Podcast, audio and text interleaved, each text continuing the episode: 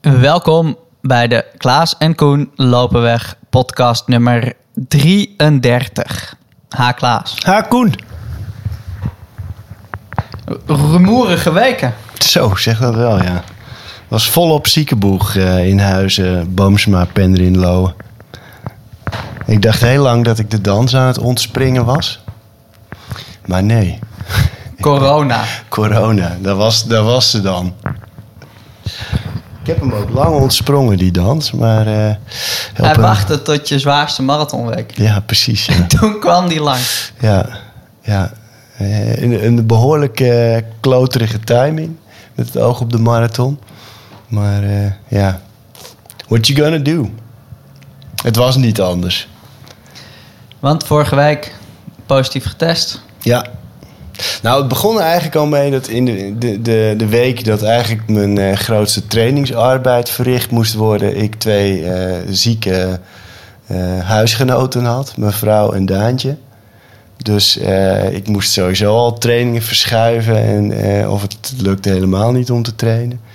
En vervolgens kwam ik vorige week zondag na een loopje thuis en helemaal, was ik helemaal rillerig en werd ik maar niet warm.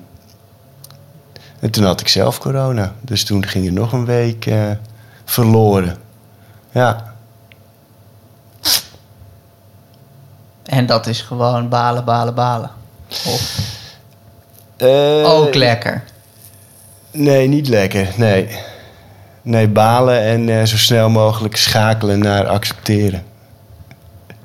Ja, eh, eh, eerst zit je, eh, zeker in die week dat Daantje en Alexandra ziek waren, zit je de hele tijd te zoeken van oh, misschien kan ik dan, dan gaan lopen. Of dan sta ik extra vroeg op en dan ga ik dan lopen. Maar ja, Daantje die werd vier, vijf keer per nacht wakker. En dan had ze dorst, moest naar de wc, ze had buikpijn. eh, dus je slaapt gewoon heel slecht. En, eh, en ja, dan kun je het ook niet maken om even om zes uur eh, de deur uit te gaan. En Alexandra die kon echt eh, geen been omhoog krijgen. Dus ja. En hoe langer je in, in die stand blijft staan van ik moet ergens een gaatje vinden, hoe frustrerender het wordt. En dan kun je maar gewoon beter accepteren, dit is wat het is en eh, leg je er maar bij neer. Dus dat, eh, dat heb ik gedaan. En, ja. Sta ik er niet zo goed op als ik had willen voor, eh, erop had willen staan voor Rotterdam. Maar ja, zo gaat het soms ook in het leven. Maar het plan is ongewijzigd. Ik ga gewoon van start met de sub 3'ers. En, eh, Eerste kilometer, 4 minuten 14. Ja, En dan eh, elke volgende kilometer ook. Ook. Net zolang tot het niet meer gaat. Je moet ruimte laten voor het wonder, heb ik wel eens gehoord. Dus om van tevoren al te zeggen van eh, ik ben ziek geweest, dus het lukt niet. Dat, eh, zo zit ik niet in elkaar. Ik doe liever aan, aan wishful thinking. En jij had gisteren wel een mooie theorie. Als je hem nou nog eens herhaalt, dan ga ik die gewoon geloven. Ja, nee, de theorie is dat een, een weekje eh, uit je schema liggen vanwege corona... Ja, dat is echt minder schadelijk voor je eindtijd... dan een week voor een marathon een marathon lopen. ja, Dus aangezien je vorig jaar Amsterdam liep... en een week later eh, Rotterdam in 308... denk ik eigenlijk dat een weekje rust door corona... Ja, dat kost je geen negen minuten. Als een marathon lopen een week eerder je slechts acht minuten kost. Dus als jij sub 3 kan lopen en een week later gewoon 308 kan lopen... Ja, dan kun je echt... Je hebt echt wel negen minuten marge dan. Als je gewoon een weekje rust is. ik vind het een hele goede theorie. En eh, die geloof ik. Dus dat is nu gewoon hoe het is. Overigens moet ik wel er eerlijk bij zeggen dat die theorie echt alleen opgaat als je in de week voor de marathon 2 liter bietensap drinkt. Oké, maar dat was ik ook al van plan. Dus dat komt goed. Nou ja, dan. eh, Dus in principe, in principe is er niks aan ik noteer hem vast dan. Ja, goed. 2,59,03. Ja. Nee, maar ja, dus dat is vervelend. En, maar nogmaals, inderdaad, het plan blijft hetzelfde. En ja, ik ga mijn plezier ook niet laten vergallen, zeg maar. eh, weet je wel? Want, eh, we hebben gisteren natuurlijk getraind met het hele clubje. En, eh, en ik was even een lijstje aan het maken van een aantal bekenden, mensen uit de loopgroep die met ons, nou, waar, waar- waarmee we met z'n allen naar Rotterdam gaan. En ja, dat, daar, alleen dat lijstje word je al heel vrolijk van. Het zijn, ook, het zijn echt bijna weer twintig mensen. Supergoed. Dus eh, ja, dat, dat wordt, hoe dan ook, wordt dat leuk. En jij, hoe zit je fysiek? Nou, het, het begint allemaal wel een beetje te piepen en te kraken. In de zin van, eh, nou ja, ik ben, ik, ik heb nog nooit zo hard gelopen als nu. Ik heb nog nooit zoveel gelopen als nu. En wat, wat ik merkte was, ik had, dat is nu acht dagen geleden, dus die, die, die zondag, die laatste zondag, dat jij koppelt die lange duurlopen Ja, aan marathonblokken tempo. Wat verrukkelijk is. Die, die trainingen. Dus de zwaarste was eh, 33 kilometer. 7, 6, 5, 4, 3 kilometer op marathon ja, tempo. Dus in mijn geval marathon voltage. En wat ik had gedaan was... ehm, ik had die, die langste training op mijn eh, wedstrijdschoenen gelopen. Dus op die Oh, ja. Nike's, die, die snelle. ja, En die training, nou, die, die ging fantastisch. Ik vloog. Was ook goed gezelschap. Maar was ook echt een lekkere training. ja, Op die Nike's. En dan merkte ik wel een dag later, mijn kuiten. Twee dagen later, mijn kuiten. Dat het allemaal wel gewoon echt wel op, op spanning staat en op springen staat. En ja, dat komt, nou ja, voor een deel waarschijnlijk door het opbouwen van die kilometers natuurlijk. Maar dat komt ook echt door die schoenen. Dat je, je wordt gewoon in een andere houding geduwd. ja, Wat inderdaad dus bij mijn vermogen dan eh 7 seconden per kilometer scheelt. Dus je doet dat. Maar wat je dan wel merkt, dat dat lijf het eh, te verduren krijgt. ja, Dus ik heb in die week daarna nou ja, wat van het snelle werk overgeslagen. ja, verstandig. Vast wat gas teruggenomen. Maar ja, al met al... ehm, ja, ik, eh, ik voel me echt onwijs fit.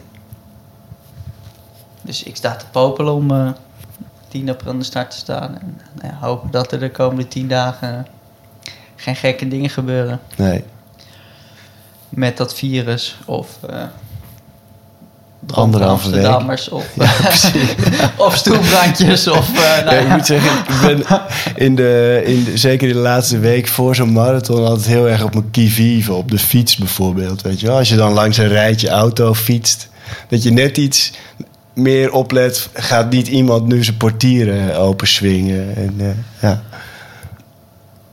ja, dat wil je allemaal niet hebben. Dus ja, nee, ja, het, eh, het plan is klaar. En het is, eh, ja, het is heel overzichtelijk. Gewoon eh, rennen. En eh, zorgen dat dat horloge op 275 volt blijft. en dan Dus je... een getal en klaar. Ja. Leuk. Het ziet er qua weer. Ja, want ik zit net te denken, de volgende keer dat wij een podcast zitten op te nemen, dan hebben we het achter de rug. Dan hebben we hem gelopen. Dus ja, dit is, dit is tevens de vooruitblik. De, het weer is eh, behoorlijk gunstig qua temperatuur. Weinig wind ook tot nu toe. Het is natuurlijk nog wat vroeg om echt een eh, serieuze weersvoorspelling Ja, dat te is kunnen dus hebben. grappig, hè? Dat, eh, jij zegt dit nu. En voor mij maakt dat geen reet uit. Nee, voor Voor- jou, nee. Als je op tijd loopt, Ja, en als je een PR wil lopen... en als die tijd het vertrekpunt is... ja, dan komt dat heel nauw. Dan Ja. is inderdaad temperatuur heel belangrijk, wind heel belangrijk. Voor mij, ja, 275 watt. ja, Als het heel warm is, dan hoef ik wat minder hard te lopen. Ja. Dan zit ik wat sneller aan die 275 watt. Ja, wind maakt niks uit. is geen enkel verschil. nee. Wind mee of wind tegen. 275 watt is 275 watt. Dus het maakt in die zin natuurlijk wel uit dat als het 20 graden is en harde wind, dan heb ik bij dat vermogen eh 2 uur 43. Ja, En als de temperatuur goed is en er staat nauwelijks wind, dan heb ik bij hetzelfde vermogen 2 uur 36, 2 uur 37. Ja.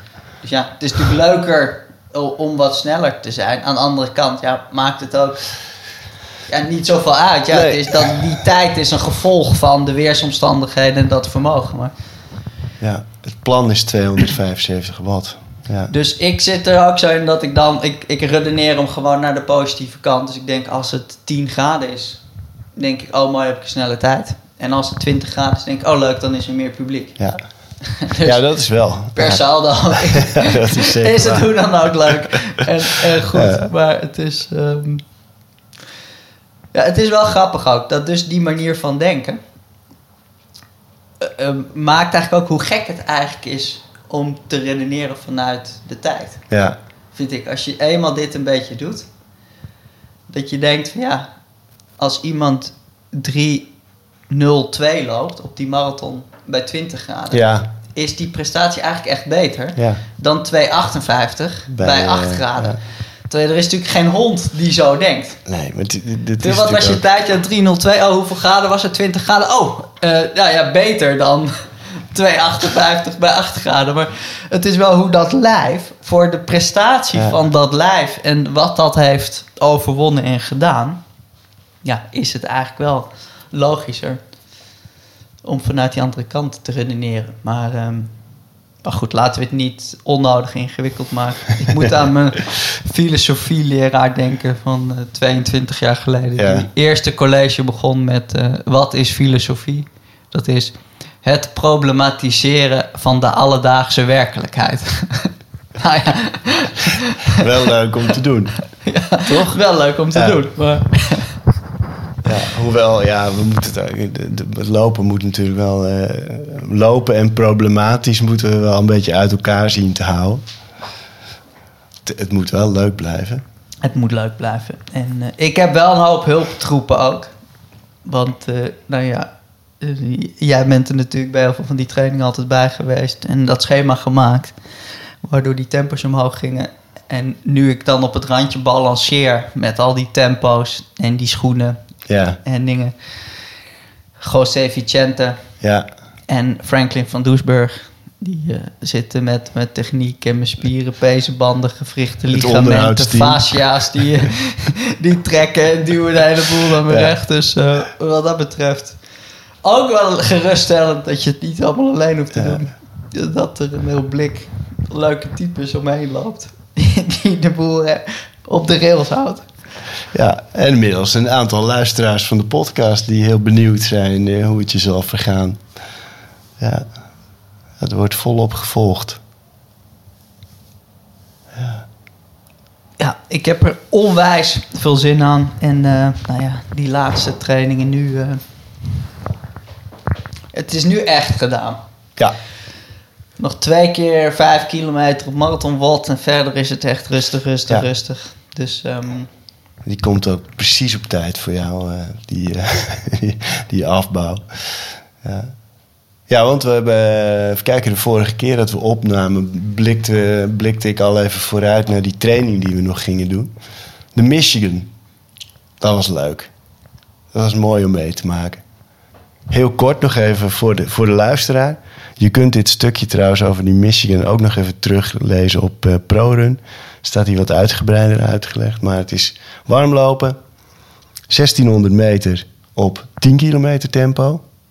Dan 2 kilometer marathon tempo. 1200 meter 10 kilometer tempo. 2000 marathon tempo. 800 op 5 kilometer tempo. 2000 marathon tempo en 400 all you got. Dat was hem. En dat was een leuke training om te doen. Ja, was onwijs leuk. Gek makkelijk ook. ja, Dat hadden Ja. ze allemaal. Dus anders zou ik het niet zeggen, want hij Ja. klinkt heel zwaar. En als ik gewoon zelf een goede dag had en die andere had het niet, had ik het niet gezegd. Maar iedereen had hetzelfde. Met die jasso's is dat eh, zwaarder. Ga je Ja. op een andere manier stuk. En met dit, omdat je steeds terugvalt op dat marathon tempo. En omdat dat marathon tempo zo in je lijf, zo in je systeem Ja. zit, merkt hij eigenlijk dat hij in de uitvoering voelde die minder venijnig, minder zwaar, minder heftig. Ja. dan als je hem zo oplepelt en hem hoort. Maar ehm, Ja, nee, helemaal mee eens. Want uiteindelijk, ik geloof dat we een kilometer of iets meer dan 15 kilometer in, in de hele training hadden zitten. Waarvan eh 10 kilometer echt eh, snelheidswerk was. En dat is best wel wat. Maar ik had zelf, je loopt die 1600. En dan weet je al dat de volgende herhaling korter is. Volgens mij speelt het ook Ja. in je hoofd. En inderdaad, die, die 2000 eh marathon tempo, die voelde als een soort uitlopen. ja, is dat echt, is het eh, gekke eraan. Ja, Dat is echt het gekke van zo'n schema volgen. Dat je gewoon ja. op 13 december loop je op marathon tempo. Ja, En dan denk je na een kilometer, nou, ik, ik weet zit er helemaal doorheen. Die had bedacht dat dit kon. En dan, nou ja, vier maanden later gaat dat ineens heel, heel comfortabel en, en goed. Over marathontempo gesproken, marathonhartslag. Ik moet toch, ik, ik krijg van verschillende kanten en luisteraars wel wat, ehm, nou ja, twijfelende opmerkingen. Soms een beetje bozige opmerkingen. Soms een beetje, nou ja, er, ertussenin. Ja, Dus ik moet het er vandaag even over hebben, over dat 14 kilometer schema. Ja. En mensen die zich met dat schema aan het voorbereiden zijn op, op Rotterdam. En eh, ook die mensen even eh, geruststellen en een hart onder de riem steken. Dat dat 14 kilometer schema echt een prima schema is. Dat ik met heel veel eh, plezier en vertrouwen tussen 2014 en 2018 zeven keer daarmee heb getraind. En echt ontspannen en, en lekker eh, marathons heb gelopen. Dus eh, nee, ik ben niet tegen dat schema. En ik schreef ook in een blogje van... De, de discussie van als je voor het een bent dat je tegen het ander bent. Ja. Ja. dat ik dat niet zo goed begrijp. Als je tegen mij zegt, joh, ik ben op vakantie naar Finland geweest. Oh, vind je de Alpen niet leuk dan? ja. Ben je tegen de Alpen? Nee, ik vind de Alpen ook verrukkelijk. Wat is er En- mis met de Alpen? En ik vind Finland ook leuk. Dus het ene doen maakt niet dat je tegen het ander bent natuurlijk. Maar ik ben wel benieuwd wat jij zegt. Wat, wat vind jij eigenlijk van dat 14 kilometer schema? Dat is een hele mooie en goede manier om voor een marathon te trainen. En heb je in je hoofd bepaalde type lopers voor wie dat dan geschikt is en ander niet? Of zeg je gewoon van ja, het is gewoon anders, maar allebei prima? Ehm, het is eigenlijk voor alle type lopers eh, geschikt. Eh, en, verder is het, eh, de, of je ervoor kiest of niet, mede afhankelijk van hoe je dagelijks leven er verder uitziet. Bijvoorbeeld, ehm, eh, ja, past het op de een of andere manier niet om in het weekend eh, lange duurlopen te doen. En om door de week ook nog eens eh, ehm, eh, lange intervaltraining te doen van 16 kilometer of zo. Of tempotrainingen bijvoorbeeld. En dan past het heel goed. Of eh, als je hebt gemerkt, als ik langer dan 20 kilometer loop, een paar keer per maand, dan eh, krijg ik eh, pijntjes en zelfs blessures. Daar, daarvoor is het geschikt. Wat ik zelf heb ervaren om op die manier te trainen, dus korter, korter en op hartslag, is dat ik daardoor heel goed inzicht in mijn, in mijn eigen lijf heb gekregen.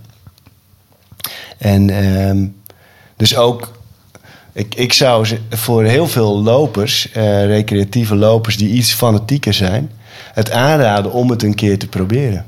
Eigenlijk. Want het is, heel, het is ontzettend leerzaam.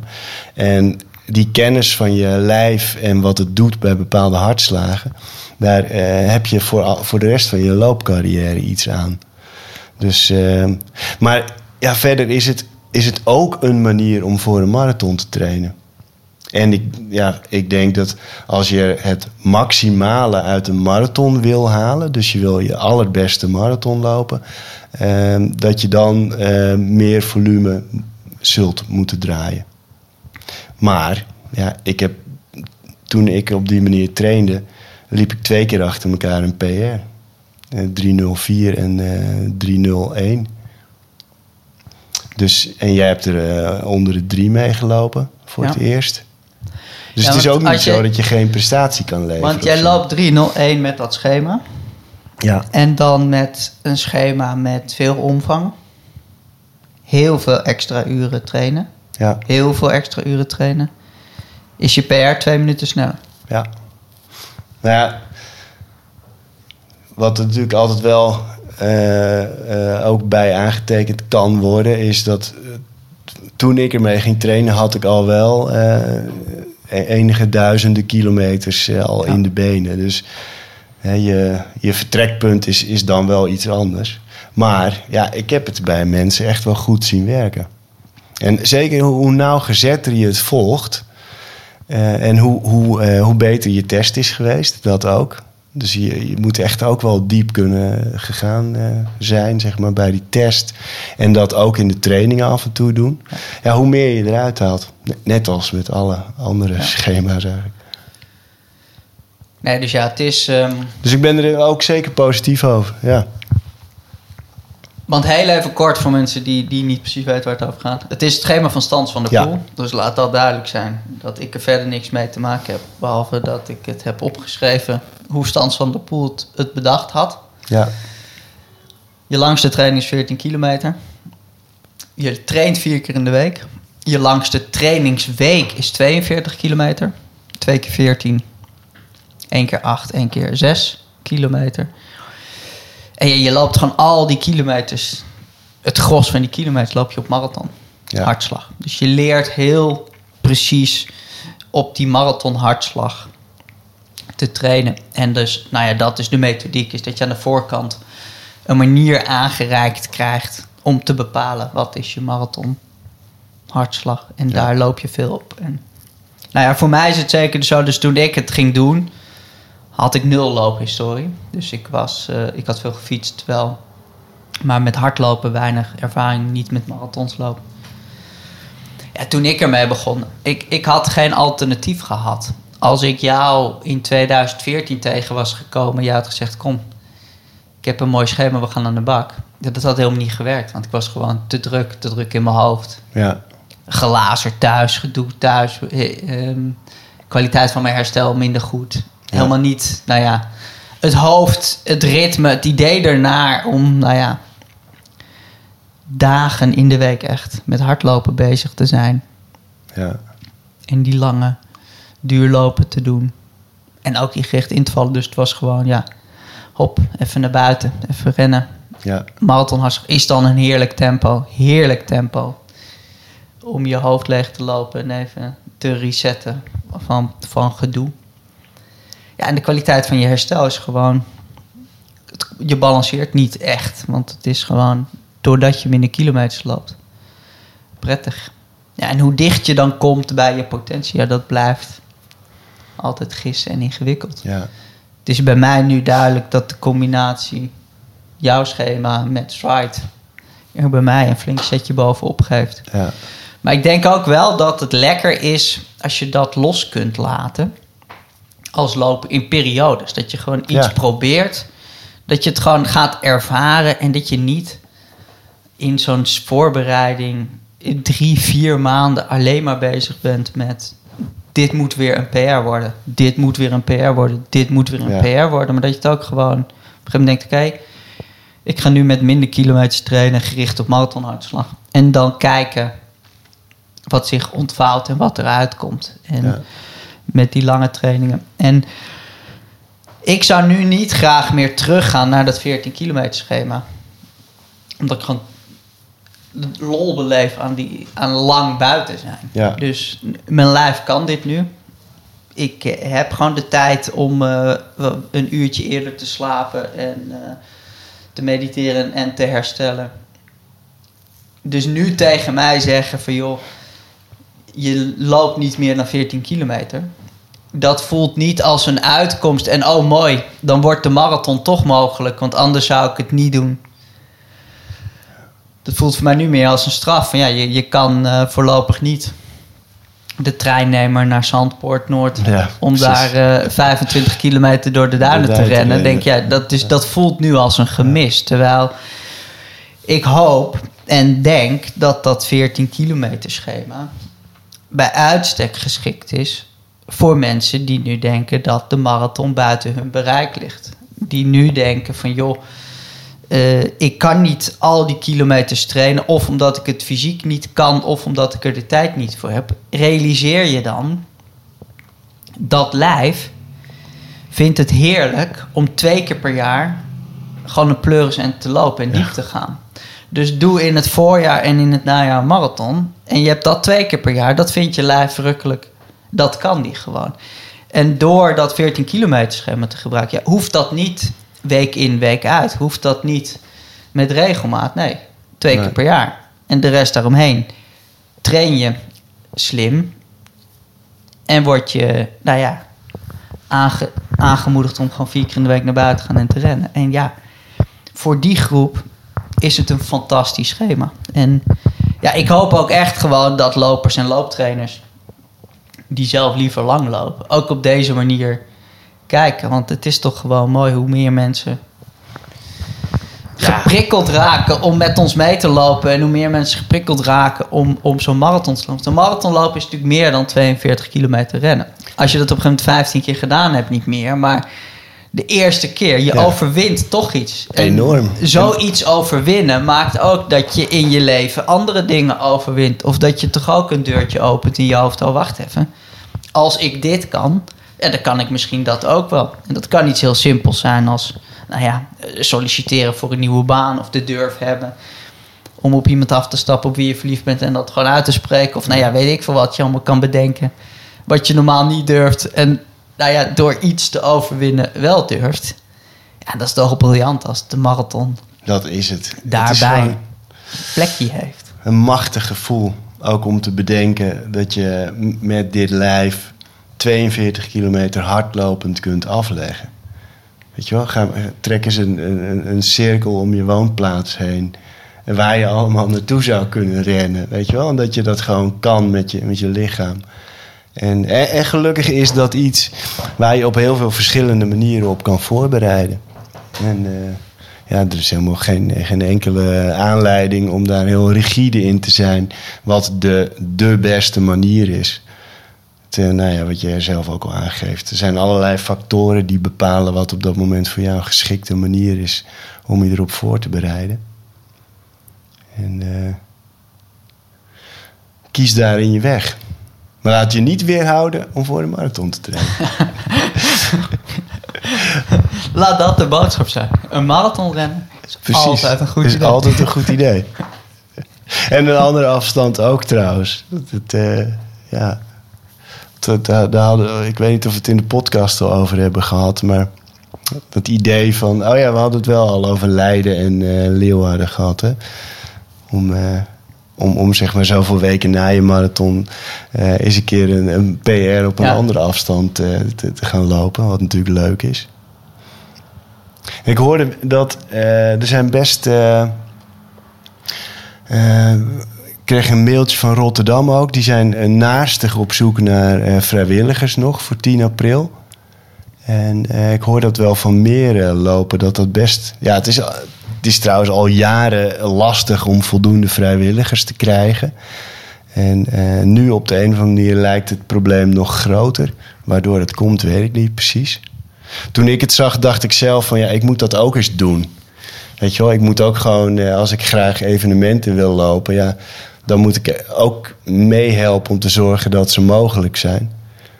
Dus ik, eh, ik moet me ook maar eens aanmelden bij een van de, de clubs hier in, eh, in Amsterdam. Om eens bij een drankpost of eh, ja, wat dan ook te doen. Als vrijwilliger.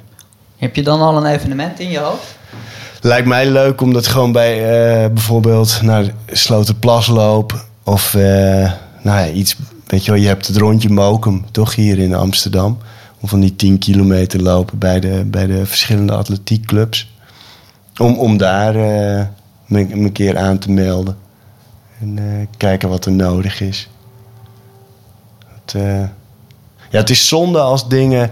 Want ik, ik weet niet of dat officieel bevestigd is. Maar ik heb vernomen dat de, de marathon van Utrecht, die eigenlijk zondag zou zijn. Die, die zijn gecanceld op een heel gek moment. Eh, want toen eigenlijk was al bekend dat er een eh, persconferentie aan zat te komen waarin eh, versoepelingen van de coronamaatregelen werden aangekondigd. En voordat die er was, zei Utrecht: wij, wij kunnen niet doorgaan. En ik hoorde in de wandelgangen dat het eigenlijk is omdat ze gewoon het organisatorisch niet, niet, niet voor elkaar krijgen om die marathon eh, te laten plaatsvinden.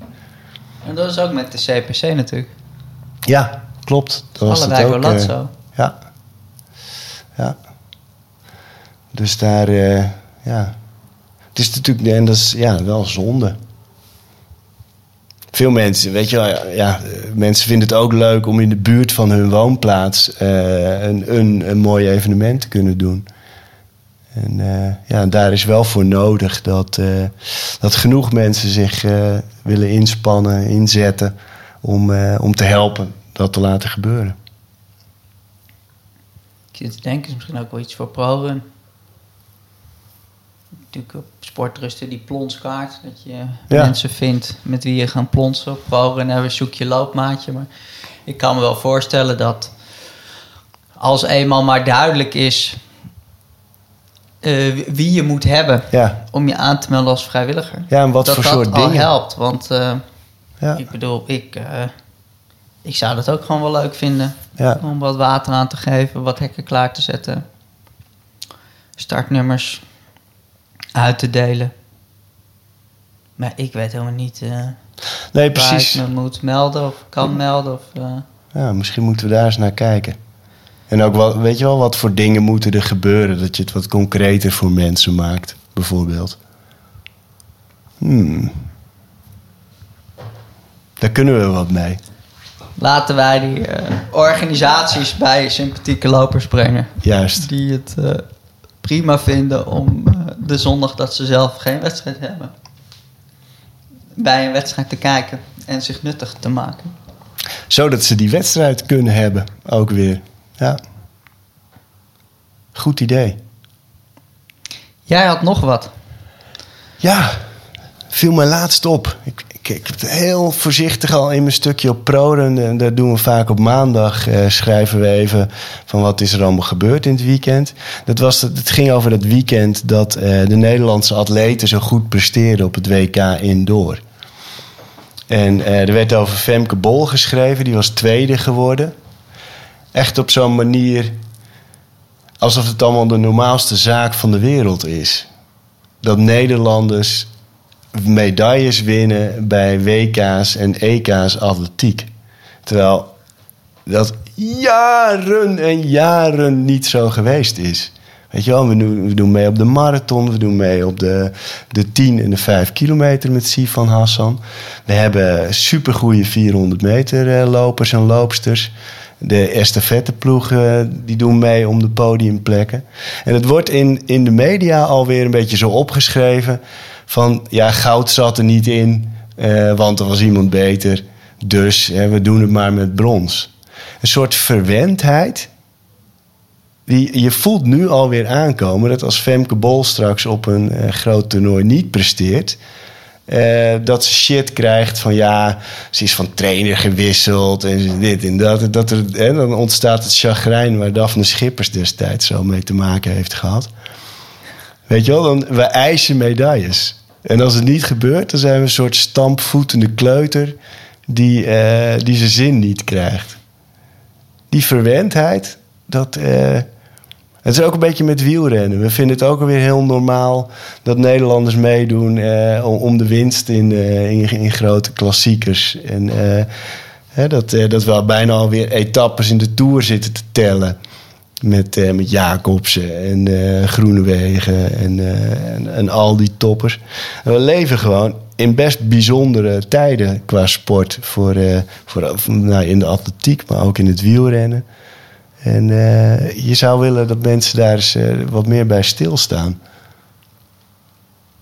Dat was iets wat mij opviel in de media. Ik heb ooit eens een, eh, een blog geschreven. eigenlijk ging het hier ook over. Naar aanleiding van het brons van Daphne Schippers op het EK in 2018, geloof ik. En de, toen had mijn broer die had dat blog eh, eh, op zijn social media gepost. En Daphne Schippers had dat weer geretweet. Dus dat kwam bij allerlei Nederlandse media eh, terecht. Woede. Ik heb nog nooit zoveel bezoekers op mijn, op mijn site. 8000 keer was het gelezen. En echt, Nederlandse journalisten waren laaiend. En die draaiden het zo van: oh, we mogen geen commentaar hebben. En uiteindelijk zat ik s'avonds in, eh, op Radio 1 eh, in discussie met Gio Lippens, die eh, voorzitter van de Nederlandse sportjournalisten was. Over hoe ik dat in mijn hoofd haalde. Maar eerlijk gezegd zie ik het nu weer precies hetzelfde gebeuren. En eh, ja, ik vind het jammer. Het is namelijk, ik vind niet dat je niet kritisch moet, moet of mag zijn als journalist op, op Nederlandse sporters. Alleen je mag best oog hebben voor hoe bijzonder het is. En hoe bijzonder het überhaupt is dat iemand 400 meter in 52 seconden kan rennen, weet je wel? Er zit zoveel werk in. En, eh, en om dan zo sec af te gaan of op medailles en, en iemand af te rekenen die het ooit goed heeft gedaan, die het dan twee jaar daarna minder goed doet, om daar zo negatief en zuurig over te zijn, dat, eh, dat is iets wat mij eh, tegen de borst stuit. En ik ben blij dat ik dat hier weer even heb kunnen luchten. En wat, wat zei die Gio daar dan over? Van, want ik neem aan dat het voor een groot deel ook is dat een journalist schrijft zijn stuk toch ook eh, om gelezen te worden. Op het moment dat het geplaatst wordt online, is het toch ook klikken. Ja. En gewoon een, een genuanceerd beschouwend stuk schrijven van iemand die zevende wordt. Ja, Ja, daar zal gewoon minder op geklikt worden. Dat zal minder Ja. gelezen worden dan eh, het, het dan negatief in, in te Ja. schieten. Nou ja, wat bij de journalistiek, eh, at- at- atletiekverslaggeving, eh, toen in ieder geval. Maar ook een beetje, dat, het commentaar werd gedaan door eh, een, een verslaggever die eigenlijk normaal altijd voetbal doet. Eh, en echt op zo'n manier van al wat teleurstellend dat Schippers hier derde wordt. Terwijl zij verloor toen van Dina Asher Smith. En die won op dat moment het een na het andere. Was gewoon een van de beste van de wereld op, eh, op de 200, geloof ik, op dat moment. Dus denk je, als je een beetje inleest, dan verwacht je helemaal niet dat Daphne Schippers hier even een gouden medaille ophaalt. En eh, da- daar zat het ook wel een beetje in. Eh, dus, weet je wel, hij ging ook, ook daarop in dat hij, dat hij vond eh, dat mensen echt wel goed hun werk deden. Nou, het was een beetje wel eens niet eens allemaal. En, en het hele echt trekken in van mogen we dan niet kritisch zijn? En dat was niet mijn commentaar.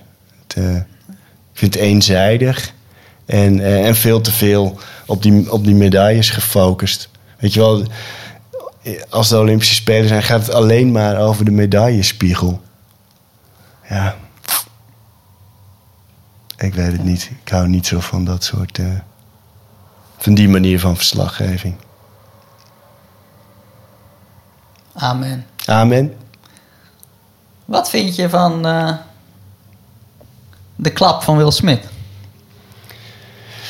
Ja, dat moet je niet doen. Een ander mens slaan. Ik ben eh, voor liefde en vrede. Dus ik snap wel heel goed dat hij heel boos werd. En eerlijk gezegd, toen ik zag dat hij daarna nog steeds zo zat te schreeuwen in die zaal vol mensen, had ik ook een beetje medelijden met hem. Met Will Smith. Van goh, wat zielig dat, dat je zo overmand bent geraakt door emoties. En wat zul je hier straks van balen? En, en je schamen en schuldig voelen.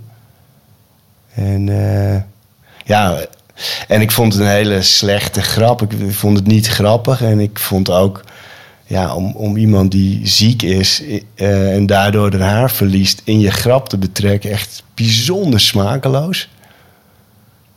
En, eh, en aan de andere kant, al die ophef die daarover ontstaat. Ja, er zijn erg, ergere dingen in de wereld. Wel, dit zijn gewoon een paar gestoorde, eh, totaal van de werkelijkheid losgezongen celebrities. Die eh, in de clinch met elkaar liggen. En ja, waarom zouden we er eigenlijk ons druk over maken? In de kroeg had je veel hardere klap gehad als iemands vriendin eh, op die manier te kakken had gezet. Jij? Vind je daar iets van? Nou, ik vind. eh, ik- vind wel dat fysiek geweld Ja, op een gegeven moment een beetje een, in een gek hoekje terecht is gekomen vergeleken met verbaal geweld. ja, Dus ik vind helemaal niet. Want Will Smith zet dit helemaal niet aan. Dus Will Smith geeft een klap. Maar ja, hij, hij begint niet natuurlijk. Begint Nee. gewoon met ja, verbaal geweld. Want als die gast zegt van joh, wat zit hier een hoop lieve, leuke, aardige mensen in de zaal. Nou ja, dan had Will Smith niks gedaan. Dus om de, de reactie van die klap en hij zegt ja, maar ja, schelden doet geen pijn, maar je mag niet slaan. Ik heb dat altijd een gekke houding gevonden. En ik zat altijd aan de goede kant. Want ja, ik ben met mijn 1,68 meter en met mijn ielige postuur. eh, ik kon wel gewoon eh, welbespraakt heel venijnig flauwe rotgrappen maken. Ja. En iemand finaal de grond in lullen. En Ja, de laatste jaren heb ik die behoefte niet meer. Maar toen ik 15, 16, 17 was, gewoon een, een recalcitrant vervelend ventje, had ik daar wel lol in. Ja, en ik vond dat toen al gek. Dat ik eigenlijk de boel aan kon zetten. Met echt, ja, echt onderhuidse opmerkingen en vernijn. En dat je weet van ja, als je dat doet tegen iemand die minder wel bespraakt is. Of bij zich wie dat fysiek uit en dan een klap geeft. Dat ik, ik vond het altijd al gek dat die taal in de hoek zit van ja, ja dat moet kunnen. ja, En die fysieke klap in de hoek zit van ja, nee, dat kan niet. ja. Terwijl ik denk, ja, als de intentie vanuit die taal is om gewoon, ja, echt wel iemand kwaad te doen. Ja, Ja. Ik, dus ik, mijn redenatie is wel van ja, begin bij het begin. En die klap is niet het begin. Het begin is gewoon een, een misselijkmakende grap. Ja, moet dat kunnen? En ik vind helemaal niet dat dat moet kunnen. Waarom zou je iemand Nee, willens en wetens gewoon zoveel zeer doen? Is it kind? No. Is it necessary? No. Maar goed. Waarom ik eraan moest denken was door jouw verhaal over nou ja, sport en journalistiek bedrijf. Ja. En dat ding op een gegeven moment dan een, een loopje nemen en een kant op gaan. Mag je kritiek uiten, ja. Maar als je het niet hoeft te doen en het gewoon, nou ja, voor je stuk en voor dingen helemaal niet belangrijk is. Ja. Ja. om het toch te doen is denk ik vaak om lezers te krijgen. Ja, en dat dat, als dat bewust of onbewust de reden wordt om je artikelen te schrijven of je koppen te maken, ja, dan, dan wordt het wel onnodig naar. Ja. Ja. Maar goed, laten wij een beetje aardig voor elkaar blijven. Dat sowieso. En voor de luisteraars. En ehm, ik denk dat we er wel zijn, of niet, Klaas? Ja, we, zijn- we hebben een, een uitzonderlijk lange eh, aflevering eh, opgenomen. Pre-marathon mag die ook wel wat langer Ja. zijn. Ik vrees dat de volgende nog, la- nog langer wordt. Maak je, maak je borst maar nat. Want dan is de marathon gedaan. En eh, nu even prognoses. Voor onze tijden. Wat gaan wij lopen? Jij gaat 2.37, 24 lopen. En ik ga 3.00, 44 lopen. En vlak voor mij gaat Kiki Pols in 2.59, 18 over de streep. Kijk, die schrijven we op. Tot over twee weken. Doei!